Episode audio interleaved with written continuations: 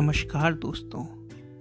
मैं आपका दोस्त व साथी राहुल एक बार फिर आपके सामने उपस्थित हूँ। हम सबने वीर और जारा की कहानी देखी है। खूबसूरत प्रेम की दास्तान। पर यह कहानी है वीर और तारा की। प्रेम करना और उसको निभाने की मिसाल कहानी। ये बात है करीब साल 2001 की, जब वीर का एडमिशन होता है एमबीबीएस में। वीर एकदम सिंपल लड़का था। पतली दुबली कदकाठी आँख में चश्मा, पढ़ाई में होनहार और दिखने में एकदम सिंपल। वीर एक सिंपल मिडिल क्लास फैमिली से था। वहीं उसकी मुलाकात होती है तारा से। वीर से जस्ट एक रोल नंबर पहले। तारा भी एक सिंपल लड़की थी। पढ़ाई से मतलब और कोई चकल्लस नहीं।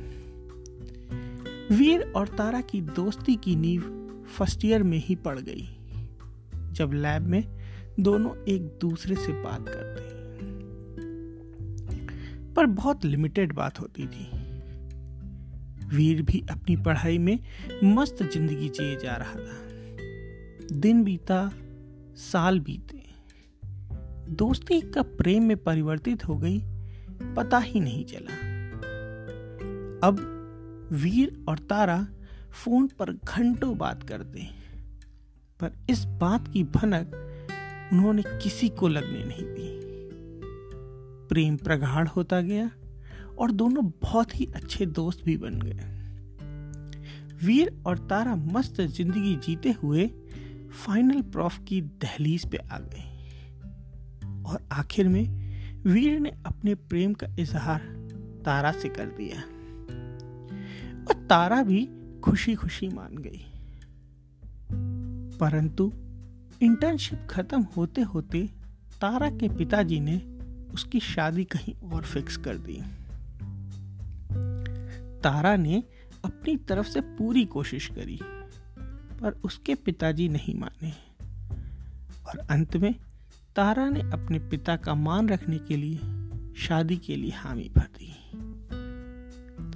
वीर भी तारा की परिस्थिति को समझ रहा था, और वो दिल्ली चला गया पीजी प्रिपरेशन के लिए। सब कुछ भूल के वो तैयारी में लग जाता है और सर्जरी उठाता है।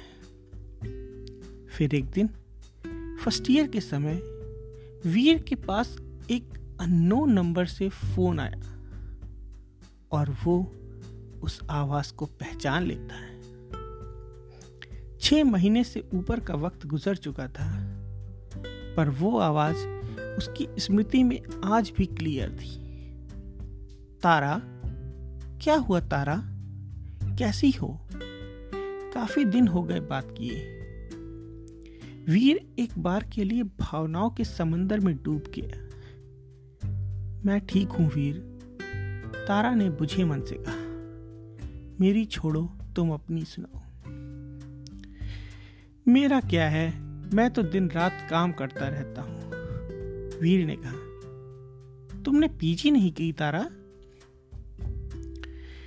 बस वक्त ही नहीं मिल पाता वीर। घर में ही उलझी रहती हूँ। सब कुछ ठीक तो है ना, तारा? वीर समझ जाता है कि हो ना हो, कुछ तो गड़बड़ है। और तारा रो देती है। वीर अपने आप को और तारा को संभालता है। परेशान न हो, तारा। तुम्हारा वीर है तुम्हारे साथ। पता है वीर, शायद तुम्हारे अलावा मैं ये किसी को ना कह पाती। असल में, तारा का हस्बैंड तारा को बहुत टॉर्चर करता था। तारा किसी तरह कोशिश कर रही थी कि सब ठीक हो जाए, पिताजी का मान सम्मान रह जाए। और इस कोशिश में छह महीने और बीत गए। फिर एक दिन वीर की फ़ोन की घंटी बजती है। वीर फ़ोन उठाता है और उधर से सिसकते हुए तारा बोल उठती है। वीर, अब मैं और नहीं रह सकती। मुझे यहाँ से ले चलो। वीर स्तब्ध था। उसका शरीर अंदर से काँप उठा। आज शायद तारा के हस्बैंड ने उस पर हाथ उठा दिया था। घबराओ नहीं तारा, मैं कुछ ना कुछ करता हूँ। यह कह के वीर तारा के घर जाता है। और तारा को उसके पिताजी के यहाँ छोड़ देता है। अब तारा ने डाइवोर्स की एप्लीकेशन दे दी। वीर के पिताजी पुलिस महकमे में अधिकारी थे। पहले तो वो वीर के खिलाफ थे, लेकिन कुछ दिन में उनके बात समझ में आ गई और उन्होंने वीर की मदद की। वीर की मदद से तारा उस अभिशप्त जीवन से मुक्ति पा जाती है। फिर वीर ने बिना कोई देर किए तारा को विवाह के लिए मना लिया। एक साधारण समारोह में दोनों एक दूसरे को अपना लेते हैं। तारा आगे पढ़ाई करती है और फिर पीजी निकाल लेती है। वक्त बीत गया। वीर और तारा आज एक खुश जीवन व्यतीत कर रहे हैं और बहुत ही सफल डॉक्टर बनते हैं। आज भी तारा को वो वक्त याद आता है, जब वीर ने कहा था, परेशान मत हो तारा, तुम्हारा वीर है।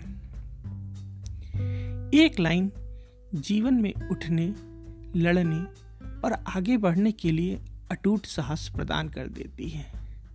धन्यवाद।